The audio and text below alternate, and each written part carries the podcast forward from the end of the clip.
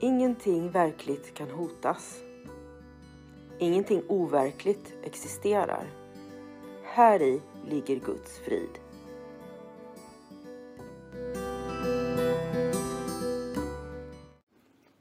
Mitt namn är Magdalena Wiklund och den här podden handlar om hur jag fann frid. Allting har sin grund i Helen Schuckmans uppenbarelser då Jesus dikterade det som sedan skulle bli boken en kurs i mirakler för henne. Jag kommer att referera både till kursen och till Bibeln eftersom Helen fick så mycket förklarat för sig av Jesus om hur vi egentligen bör tolka Bibeln.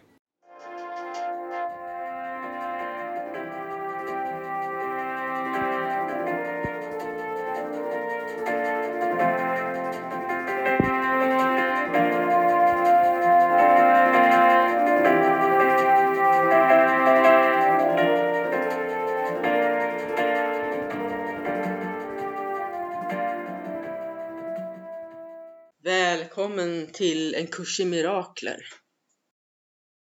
Idag tänkte jag ta upp ett tema som är vanligt för de flesta av oss, om inte alla, oavsett om vi har en tro eller inte. Nämligen, hur låter jag bli att döma? Alla har vi väl dömt någon någon gång. Eh, det har definitivt jag gjort eh, många, många gånger. Och jag har haft svårt att förstå hur jag ska kunna låta bli att göra det i en värld som ser ut som den gör. Men svaret har kommit med kursen.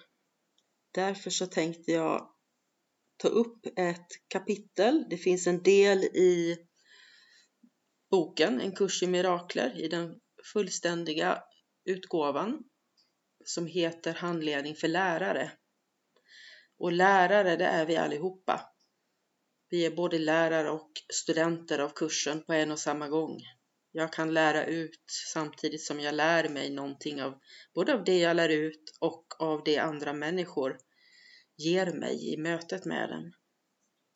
Här finns det en del som heter 10. Hur låter man bli att döma? och det är den jag kommer att fördjupa mig i idag. Men innan vi gör det så ber jag att du ska göra mig sällskap i bön. En kort bön om att helig Ande ska leda mig i dagens avsnitt av podden. Helig Ande, jag ber att du ska visa mig vägen i den här podden i hur jag är en bra lärare och bra student av kursen.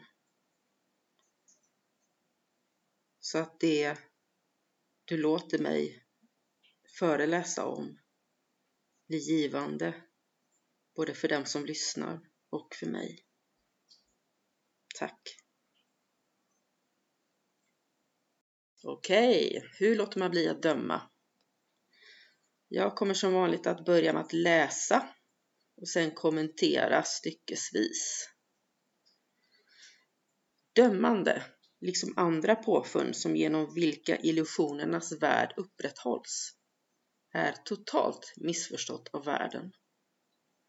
Det förväxlas faktiskt med vishet och ersätter sanningen.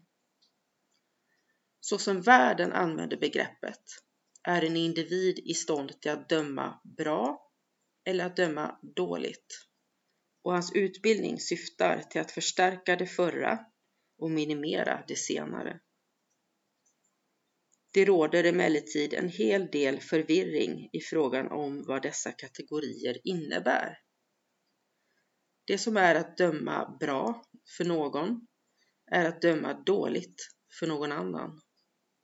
Dessutom klassificerar till och med samma person samma handling så att den bara visar ett bra dömande ena gången och ett dåligt dömande en annan gång.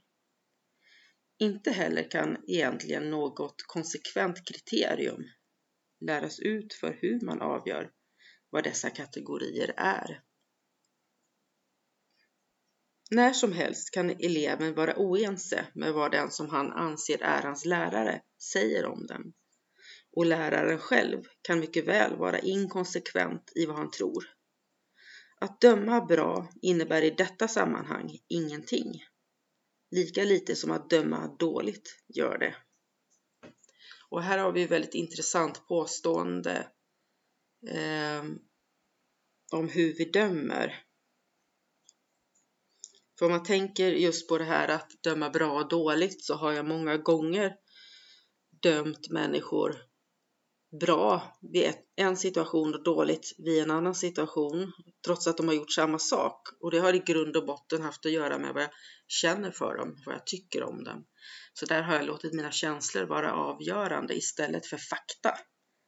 Jag vet inte om det är så för dig, men det är definitivt så för mig många gånger. Och en väldigt viktig mening här i början var att dömandet förväxlas faktiskt med vishet och ersätter sanningen.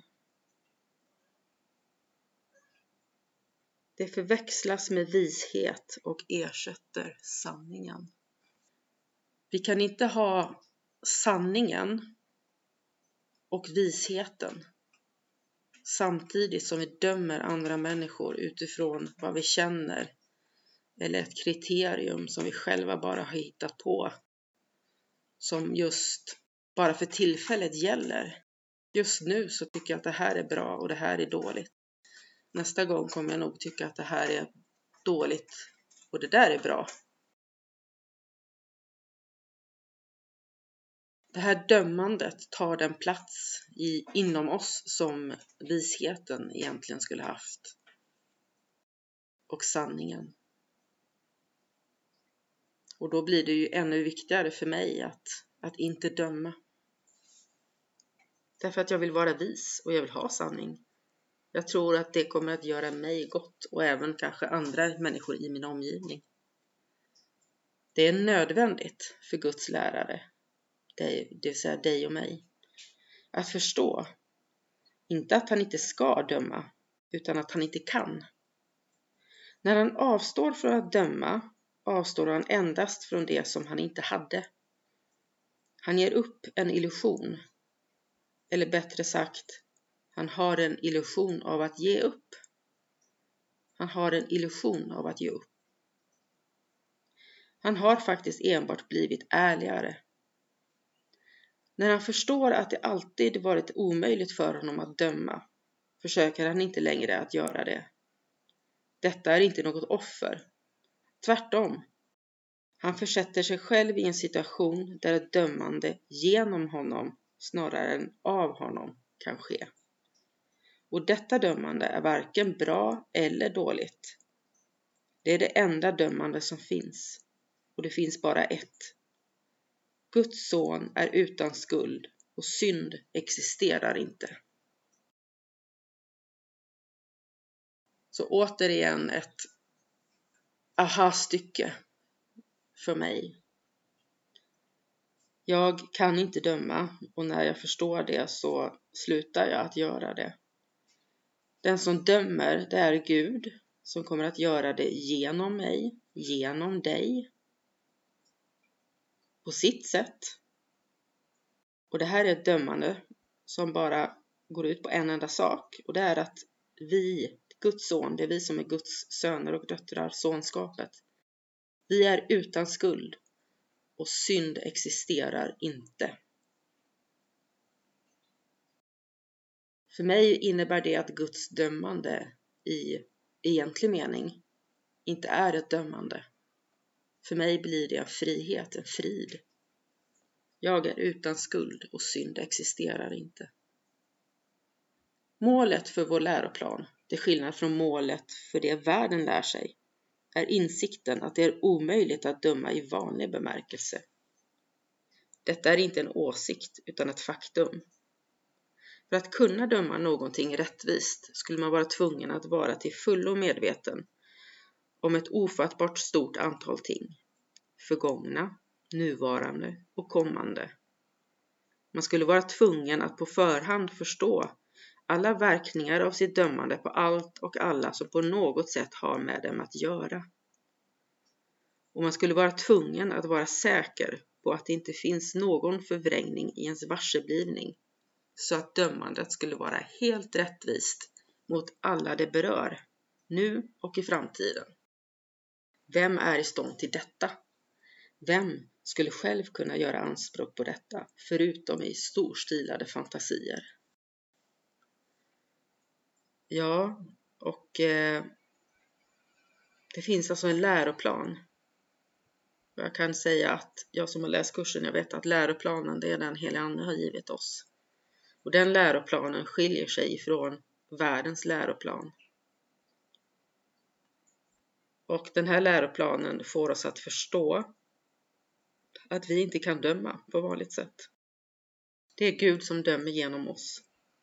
Och när man ser på vad dömande innebär, att man måste ha hela bilden om vad som varit och vad som är och vad som komma skall, då blir det enkelt också att förstå att vi kan inte döma.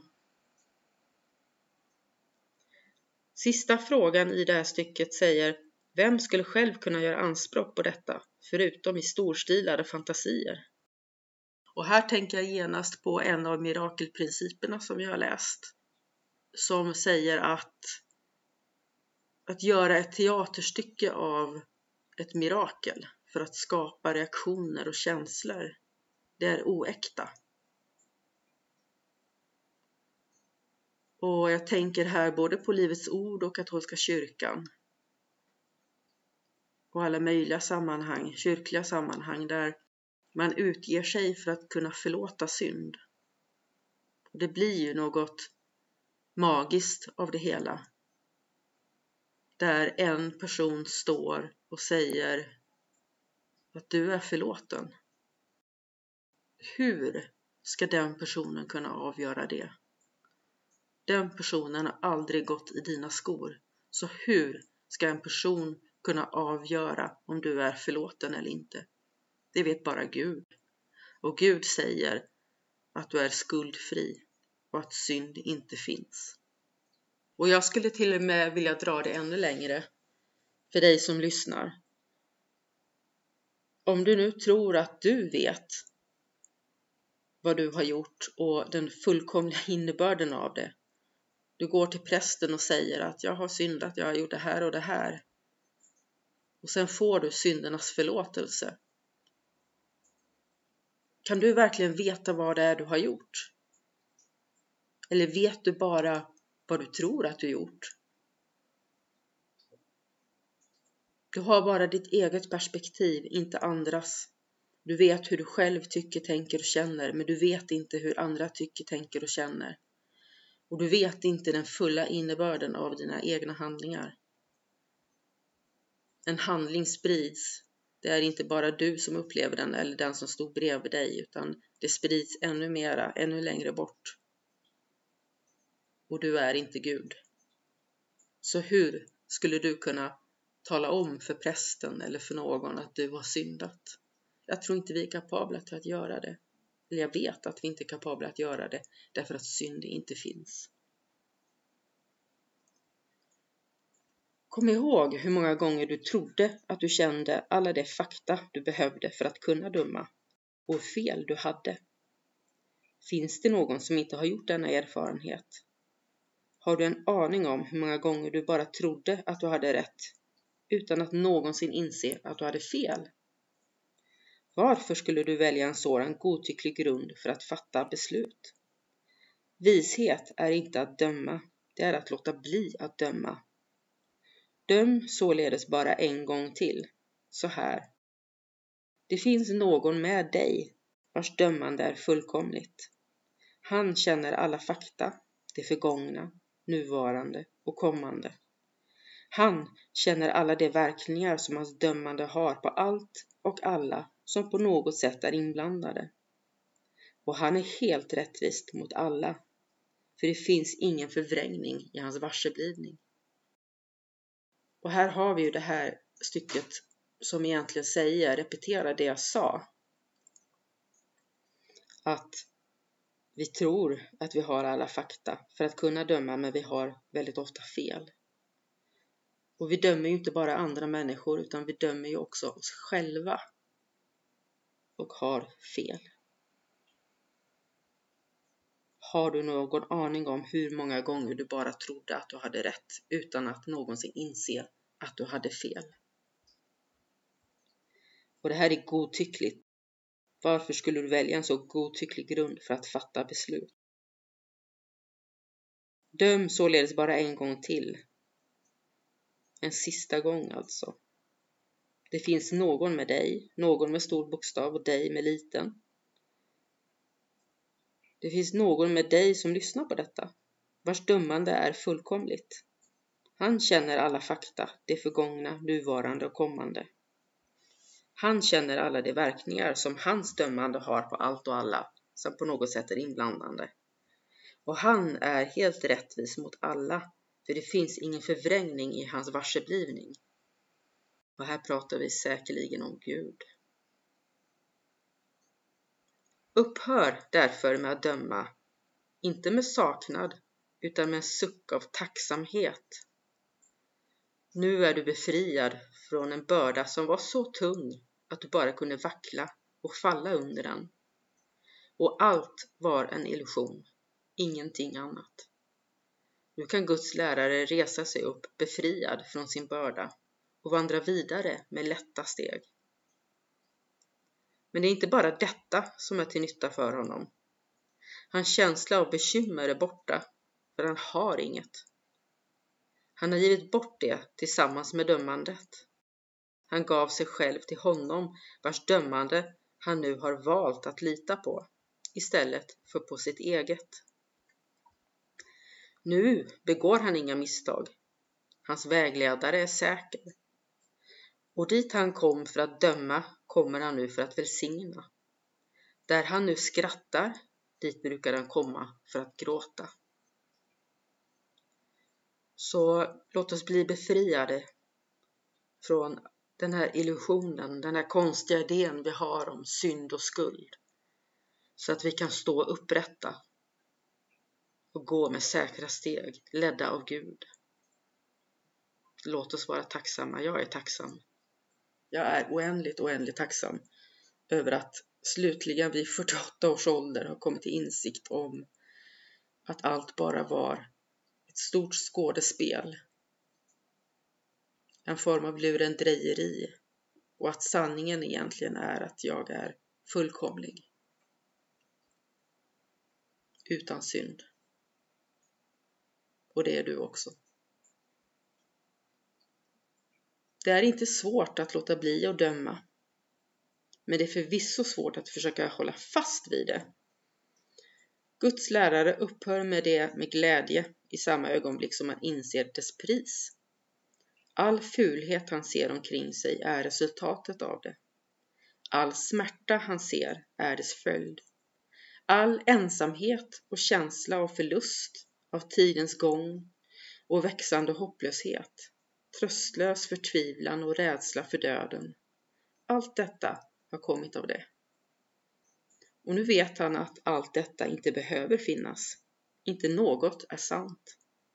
För han har gett upp deras orsak och det som aldrig var annat än verkningarna av hans felaktiga val har lämnat honom. Guds lärare, detta steg kommer att skänka dig frid. Kan det vara svårt att önska endast detta? Så det var det sista stycket i det här kapitlet, i den här delen som säger just det här att, att det är svårt att hålla fast. Det är inte svårt att låta bli att döma, men svårt att hålla fast vid det. Och jag tänker genast på det här som vi människor kan hålla på med i den här världen, som att till exempel gå ner i vikt, vi bantar. Vi vet säkert alla att det är relativt lätt att banta, men att hålla vikten har ju alltid varit det svåra. Och det är samma sak här, det är lätt att inte döma. Att ta ett beslut här och nu, att jag vill inte döma dig. Men att hålla fast vid det, att inte åka dit igen och döma igen för att behöva besluta att jag inte ska döma igen. Det är svårt. Men om vi inser vad det här kostar, för det har ett pris att döma andra människor, Det är då vi kan släppa taget om det i glädje. Priset vi betalar för att döma andra människor, det är fulhet i vår omgivning, smärta, ensamhet, förlust, växande hopplöshet. Alla de här negativa känslorna, allt det negativa, allt det fula kommer upp när vi dömer i andra människor, andra platser, andra händelser. När vi dömer så kommer allt det här fula upp. Och det är en verkning, det vill säga ett resultat av vårat dömande. Det måste också betyda att allt det här avskyvärda försvinner i samma sekund som vi slutar döma.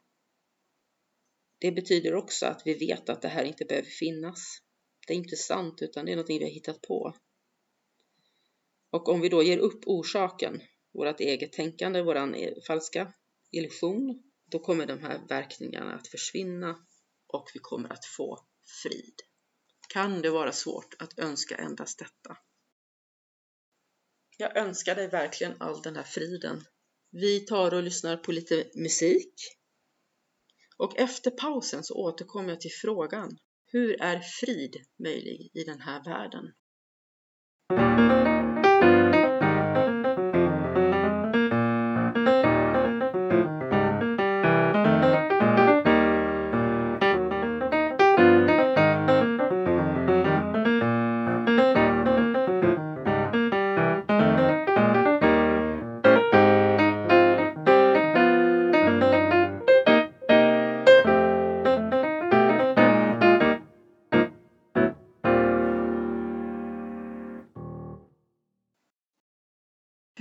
Är frid möjligt i den här världen?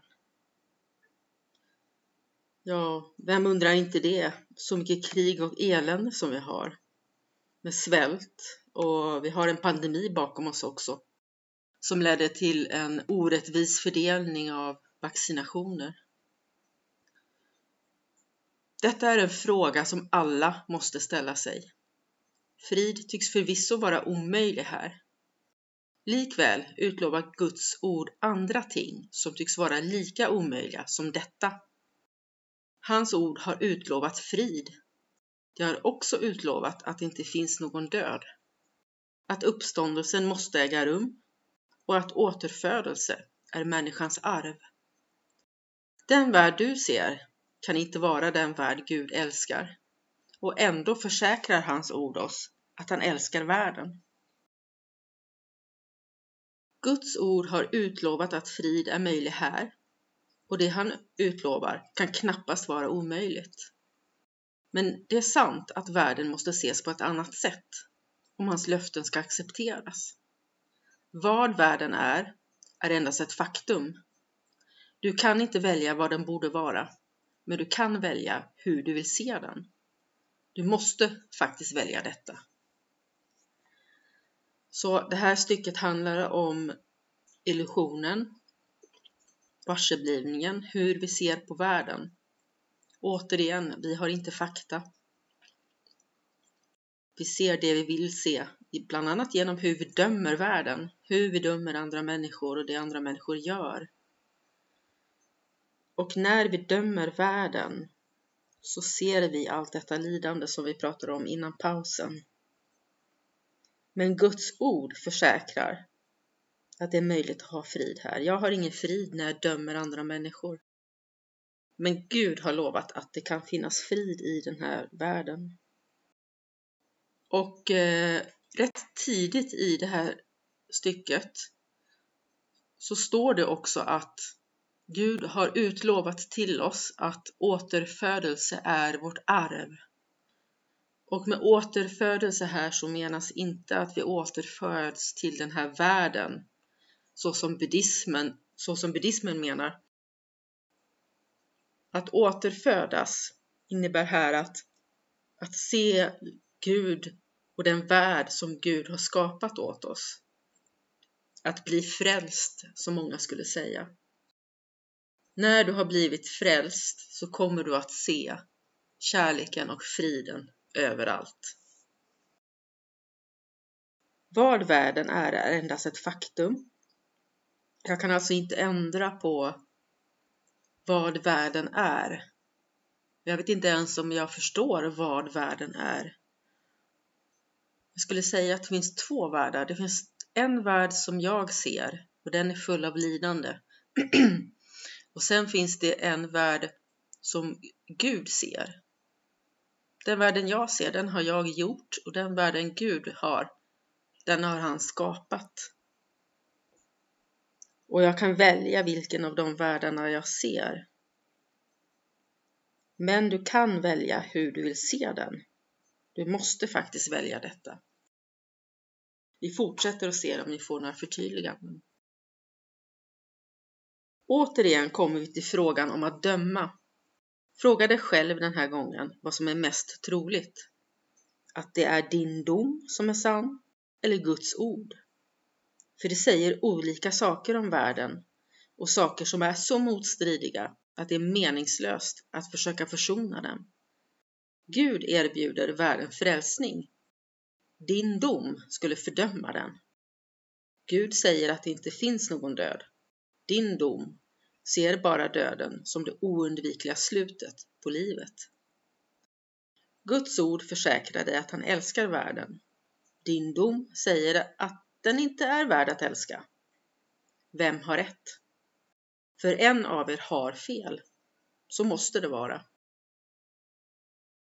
Så återigen pratas det här om olika världar, så upplever jag det. Det pratas om att se på världen, en värld ur olika perspektiv och jag tycker också att det är, för mig blir det som olika världar. Och naturligtvis blir ju det här väldigt motstridigt. För jag ser död, folk dör och jag ser lidande, jag ser krig. Just nu pågår kriget mellan Gaza och Hamas och Israel. Kriget i Ukraina pågår och jag ser allt det här lidandet. Men Gud försäkrar om att han älskar världen. Och då tänker jag, det kan inte vara den värld jag ser, alltså måste Gud se en annan värld. Textboken förklarar att den heliga Ande är svaret på alla problem som du har gjort. Dessa problem är inte verkliga, men detta är betydelselöst för dem som tror på dem. Och alla tror på det som de har gjort, för det gjordes genom att de trodde på det. Till denna egendomliga och paradoxala situation, som är utan mening och utan förnuft, men ur vilken ingen utväg tycks möjlig, har Gud sänt sin dom som svar på din. Varsamt ersätter hans dom din och genom detta utbyte görs det oförståeliga förståeligt. Hur är frid möjligt i den här världen? Enligt din dom är den inte möjlig och kan aldrig vara möjlig. Men enligt Guds dom är det som återspeglas här endast frid. och här det här är ju fantastiskt för att när jag ser krig, lidande och, och elände så ser Gud bara frid. Det står enligt Guds dom är det som återspeglas här endast frid. Är endast frid. Det är bara det som återspeglas. Alltså ser jag någonting som inte finns, min egen illusion. Och Gud har sänt mig, oss, han har sänt dig, sin egen dom som ett svar på den dom som vi har gjort över världen. Och den här domen, Guds dom, den ersätter sakta men säkert våran. Och för mig så sker det genom kursen, genom de dagliga lektionerna som jag gör och genom att läsa textboken och bönens sång och handledningen för lärare som vi är i nu. Frid är omöjlig för dem som ser på krig. Frid är oundviklig för dem som erbjuder frid. Så lätt du då undgår att döma världen. Det är inte världen som får friden att tyckas omöjlig. Det är den värld du ser som är omöjlig. Likväl har Guds dom över den här förvrängda världen förlossat den och gjort den redo att välkomna friden. Och friden sänker sig över den i glädjefyllt svar. Nu hör friden hit, eftersom en Guds tanke har kommit. Vad annat än en Guds tanke gör helvetet till himmel enbart genom att vara vad den är. Jorden bugar sig inför dess nåderika närvaro och den böjer sig ner som svar för att lyfta upp den igen. Och här är det alltså Guds tanke som lyfter upp jorden som har böjt sig. Så vi ställer oss på knä för Gud som lyfter oss så att vi kan stå rakryggade igen. Nu är frågan annorlunda. Den lyder inte längre Kan frid vara möjlig i den här världen? Utan istället är det inte omöjligt att frid inte skulle råda här. Så vad händer med oss människor när vi ser på krig, elände och allt det här lidandet?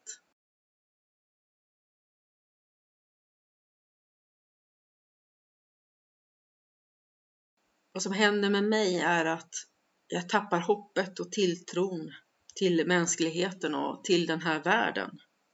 Och den senaste tiden så tycker jag att det bara blivit mer lidande, mer krig.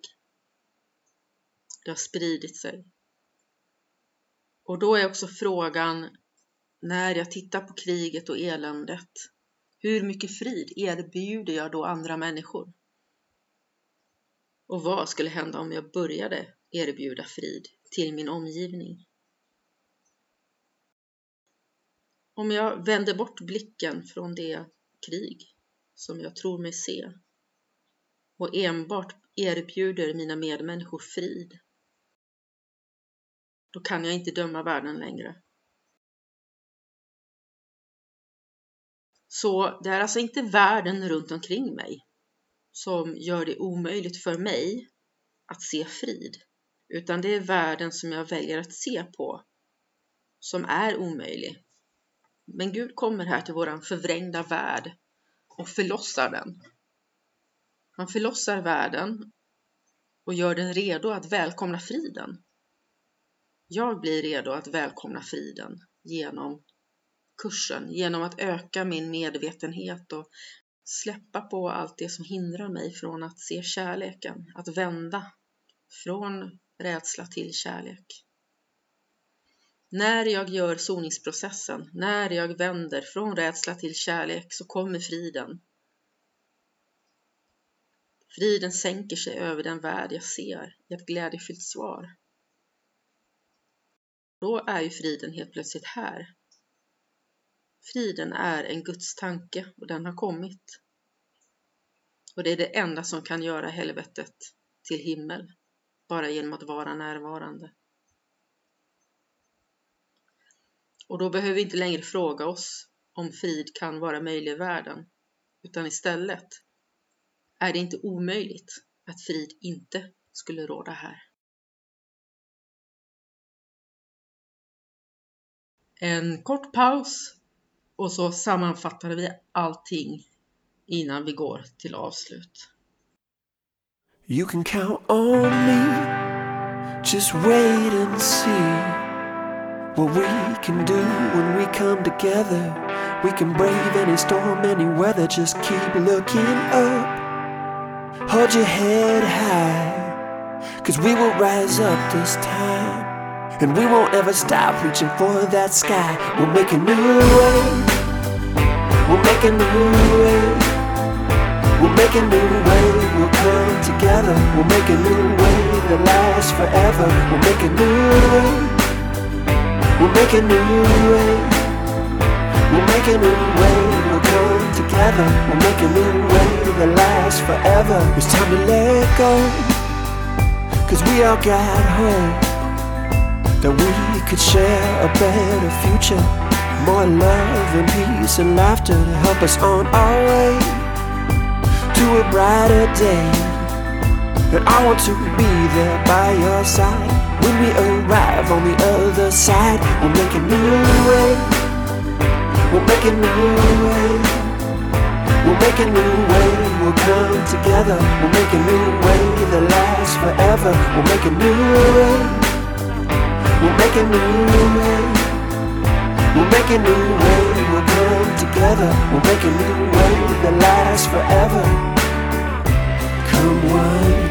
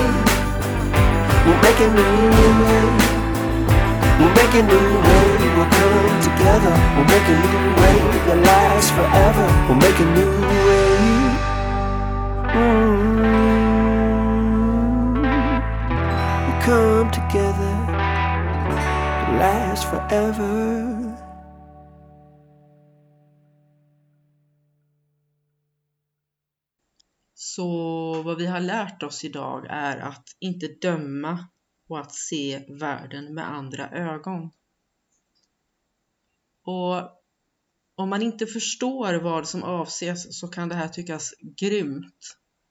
Det är inte grymt, men det kan uppfattas som svårt när vi är i illusionen.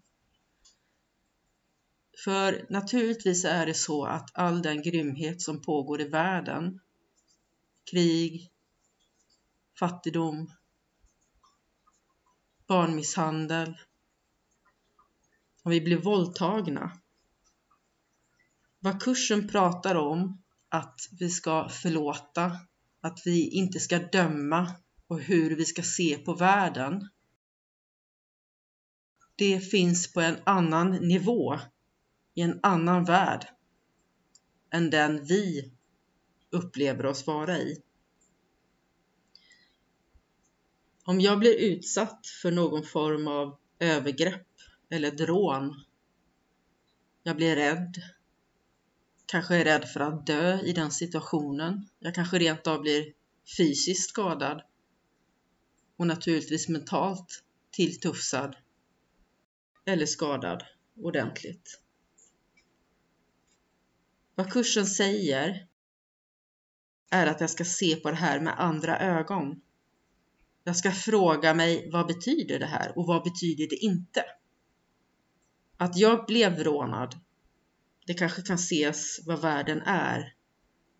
Men att jag blev rånad betyder inte att jag saknar värde eller att det är fel på mig. Så döm inte. Döm inte andra. Döm inte dig själv. Blir du utsatt för någonting, försök att gå i frid oavsett vad andra har utsatt dig för. Det viktigaste av allting är kanske inte kriget eller krigen utanför oss själva. Det viktigaste är nog hur vi förhåller oss till kriget inom oss själva, till lidandet inom oss själva, till misären inom oss själva. Tänk vad fantastiskt det vore om vi kunde resa oss upp efter allt det som vi människor blir utsatta för i det som vi uppfattar som livet. Och ändå kunde gå vidare och känna kärlek till oss själva. När vi känner kärlek till oss själva finns det också chans att vi känner kärlek till våra medmänniskor.